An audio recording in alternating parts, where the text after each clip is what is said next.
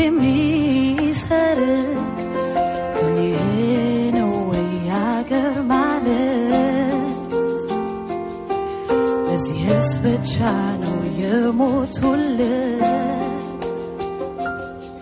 የተፎከረው የተለቀሰው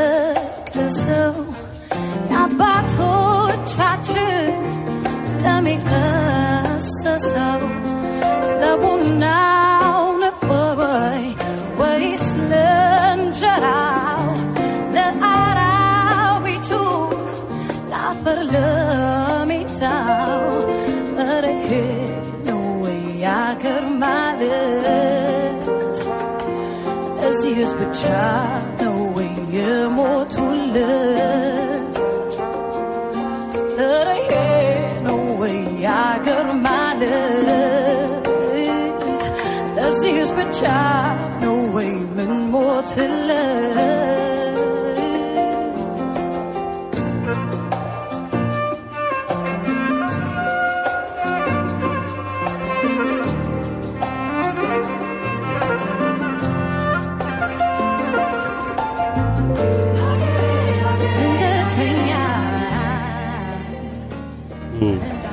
አገሬ በሕይወት አንዴ የሚባል አይነት ገጠመኝ ነው። እንደ ዋናው ታሪክ ሁሉ ታሪካዊ መሆን የቻለ በሳምንቱ ታላቅ ዜና በኖቤል የሰላም ሽልማት መድረክ የተሰማ የኖቤል ዜማ በዚያ ልዩ መድረክ በተጫወተችውና ቀደም ብለንም ከመድረኩ በሰማ ነው ልበልህ አሁን በቀጥታ በቴሌቪዥን ሲሰራጭ በተሰሙት ዜማዎች የኢትዮጵያን ባህል ለዓለም የማስተዋወቅ ልዩ ዕድል የገጠማት ወጣት ድምፃዊት ብሩክታዊት ጌታሁን ቤቲጂ በተሰኘው የቁልምጫ ስሟ ይበልጥ ትታወቃለች። ወደ አሜሪካ ድምፅ ብቅ ብላለች። በስልኩ መስመር ሰላም ቤቲ፣ እንኳን ደህና መጣሽ። ሰላም፣ እንኳን ደህና ቆያችሁኝ። የሰላም ኖቤል ሽልማት መድረክ ላይ ስትጫወች የአሁኑ የመጀመሪያሽ ነው? አዎ የኖቤል የሰላም ሽልማትም ለኢትዮጵያ እንግዳ ነው። ኖቤል መሰል መድረክ ላይ የመጫወት እድልም ማግኘት ያንኑ ያህል እንግዳም ታሪካዊም ነው። የመጀመሪያ የሚለውን እንወዳለንና አንዴ ብቻ የሚደረግ በሚመስለው ነገር ላይ ለጨዋታ ያህል ነው የመጀመሪያ ያልኩት። በቀጥታ እስኪ ወደዚያ ጊዜና ቦታ ውሰጅን። ሙዚቃውን ስትጫወቺ የመከታተል እድል ለነበራቸው ሙዚቃዎቹን በሰማናቸው ቁጥር ከዚህ በኋላ ወደዚያ ጊዜና ቦታ የሚወስዱ ይመስላሉ። ሁኔታውን፣ ድንገቱን፣ ያን የተለየ አጋጣሚ በምናብ የመከሰት አቅም አለውና ሙዚቃ። እስኪ አሁንም በሀሳብ ወደዚያ ቦታ እንመለስ። ያን ብዙ ታዳሚዎች የሚከተሉት ዜማ ስትጫወቺ በምን አይነት ስሜት ውስጥ በምን አይነት ሁኔታ ውስጥ ነበርሽ? እስኪ ያጫውችን፣ ከስሜቱ እንደርደር። ስሜቱ ያው ትንሽ ደረቅ ያለ ስሜት ነው ያለው። ምክንያቱም ወደር የሌለ ደስታና ከዛ ደግሞ ፍርሃት መሀል ነው። ምክንያቱም ያሉት ሰዎች በጣም ትላልቅ ሰዎች ናቸው። ሳም ቤተሰብ አለ፣ ክቡር ጠቅላይ ሚኒስትር አሉ እና በእንደዚህ አይነት ትልቅ መድረክ ላይ ትንሽ ያስፈራል። በዛ ላይ ደግሞ አድማጮቹ እርግጥ ብለው ጠጥ ብለው የሚያዳምጡ አይነት ናቸው እና እዚህ ጋር አበላሽ ሲሆን ምናምን ያህል ጭንቀት አለው። በዛው ልክ ደግሞ ያው እንደዚህ አይነት ትልቅ መድረክ ላይ በመመረጥ ራሱ በጣም ልዩ ደስታ አለው። ደስ የሚል ነው። ደስ የሚል መሆኑን በእርግጥም ደግሞ መጠነኛ የስጋት ስሜትም ቢሆን ማሳደሩ መረዳት የሚቻል ይመስላል። ለመሆኑ ቤቲጂ የሚለው የሙዚቃ ስምሽ ወይስ ቤተልሔም የትኛው ነው የተለመደው? ያው ቤቲጂ ነው የተለመደው። የምትመርጨውን ቤቲጂን ነው? አዎ መርጠውን ቤቲጂን ነው። ብሩክታይትን እወደዋለሁ። ዓለም አቀፍ መድረክ ላይ ብዙ ጊዜ የወጡ ዜጎች ብሩክታይትን በትክክል መጥራት ያቅታቸዋል። ወደ ቤቲ ብዙ ትኩረት አደርግ ነበረ እና ቤቲ ሮክ ደግሞ የምትባል አንድ ድምፃዊት መጥታ ነበረ በመሀል እና እኔም ቤቲ ስለሆን ቤቲ ሮክ እያሉ ሰዎች ያምታቱን ነበረ። ከዛ ላይ አባቴን መጨረሻ የመጀመሪያ ቃል ወሰድን እና ቤቲጂ ያደረግ ነው። እዛ ምክንያት ነው። መልካም እንዲህ ያለው መድረክ የእድል ብቻ ሳይሆን ኃላፊነትም ይዞ ይመጣል። ቅድም አብረው የሚመጣም የስጋት ስሜት የሚዳስሰውን ጠቅሰሻል።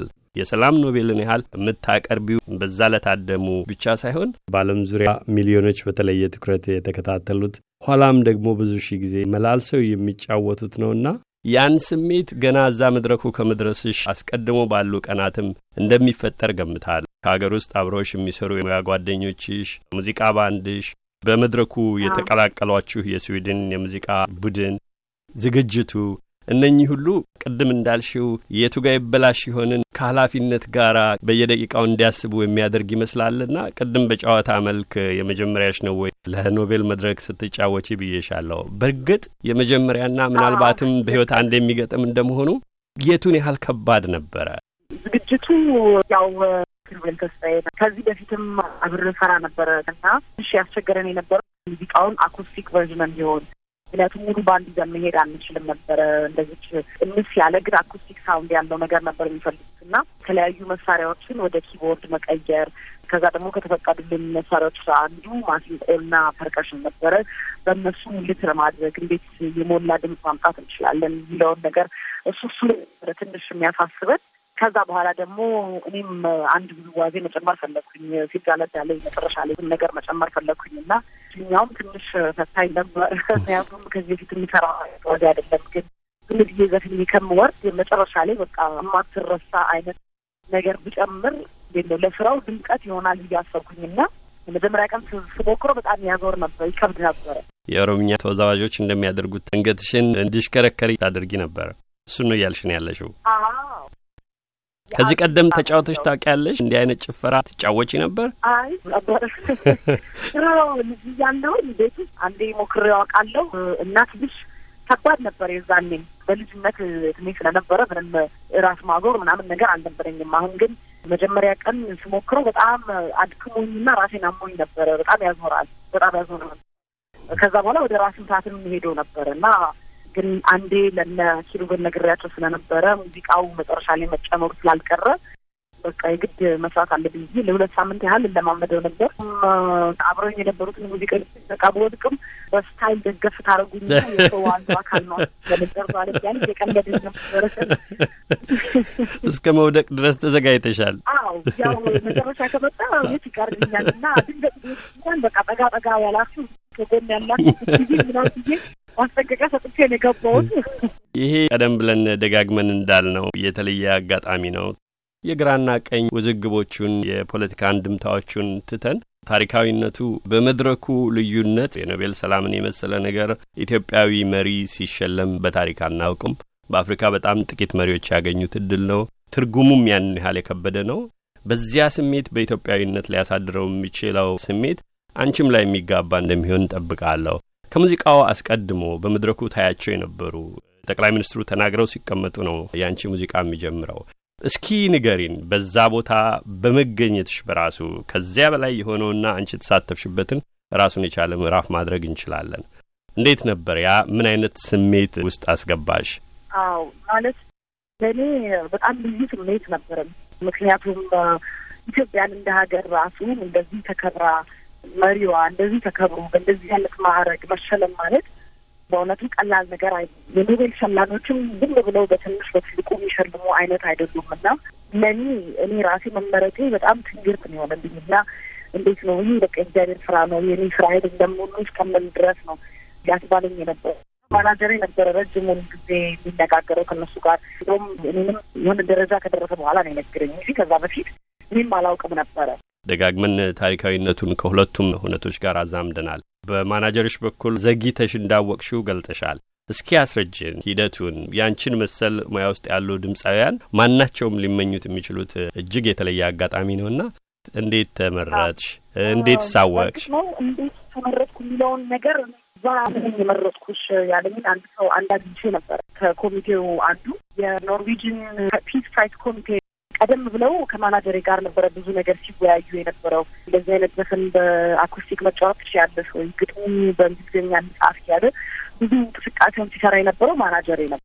ማን ይባላል ማናጀሬ? ከዚዮ ባለማየሁ ይባላል። የይሳቅ ኢንተርቴንመንት ዋና ስራ አስኪያጅ። ከዛ በኋላ ነው ያው ከዛ በኋላ ግን እኔ ዛ ክረቸው እኔ የመረጥኩሽ ያለኝን ሰው መረጣት ስላቸው ጊዜ ምንም መስፈርት ምናምን አልነገሩኝም። ግን በጣም በምርጫቸው ደስተኛ እንደሆኑ ነው የነገሩ። ምክንያቱም ያው ከፕሮግራሙም በኋላ ስለነበረ በጣም ብዙ ሰው ደስታውን የሚገልጽብኝ ሰዓት ላይ ነበር ተገናኝተን ይህን ያወራ ነው እና በጣም ደስተኛ ነኝ በመምረጤ እና የኔ ምርጫ ነው ብቻ ነው የሄዱት እና እንግዲህ ይሄ ነገር እግዜርም ተጨምሮበት ይሆናል አልኩ። በእርግጥ እግዜርም ተጨምሮበት ይሆናል። ትክክል ነው። ወደ ኢትዮጵያ የኖቤል ሰላም ወሬ እንዲነፍስ ያደረገ አጋጣሚ ነውና ቤቲ፣ እስኪ ወደ ሙዚቃ ወጎች እንዝለቅ። እንግዲህ መልካምነቱን፣ ትኩስ ስሜቱን ብዙዎች የተጋሩት ይመስለኛል። መሰንበቻውን እያነጋገረ ያለ ጉዳይ ነው። ስለ ሙዚቃ እያወራን ነውና የሙዚቃ ህይወትሽን ዘለግ ብለን እንነጋገር። የሙዚቃ ህይወትሽ እንዴት ጀመረ? መቼ ጀመረ? ካልተሳሳኩ እንደ አውሮፓውያን የዘመን አቆጣጠር ወደ ሁለት ሺ አስራ ሁለት የዛሬ ሰባት ስምንት ዓመት ገደማ ነው አደባባይ ወጥሽ ስራዎችን ማየት የጀመር ነው። የሙዚቃ ህይወት መንገድሽ ምን ይመስላል? የህይወት መንገድሽን አጫዎች። ከድምፃዊቷ ብሩክታዊት ጌታነ ቤቲጂ ጋር ያደረግነው ቆይታ ሰማችሁት። ለቅምሻ ያህል ነው። ሰፋ ያለ ውይይት አድርገናል። ስለ ሙዚቃ ህይወቷ፣ ስለ ህይወት መንገዶቿ፣ ተስፋና ህልሞቿ አጫውታናለች። ሰፋ ያለውን ወጋችን በሚቀጥለው ፕሮግራማችን እናቀርባለን። ሙሉን ቃለ ምልልሳችንንም በድረ በፌስቡክ ገጻችን ላይ እናኖራለን። አሁን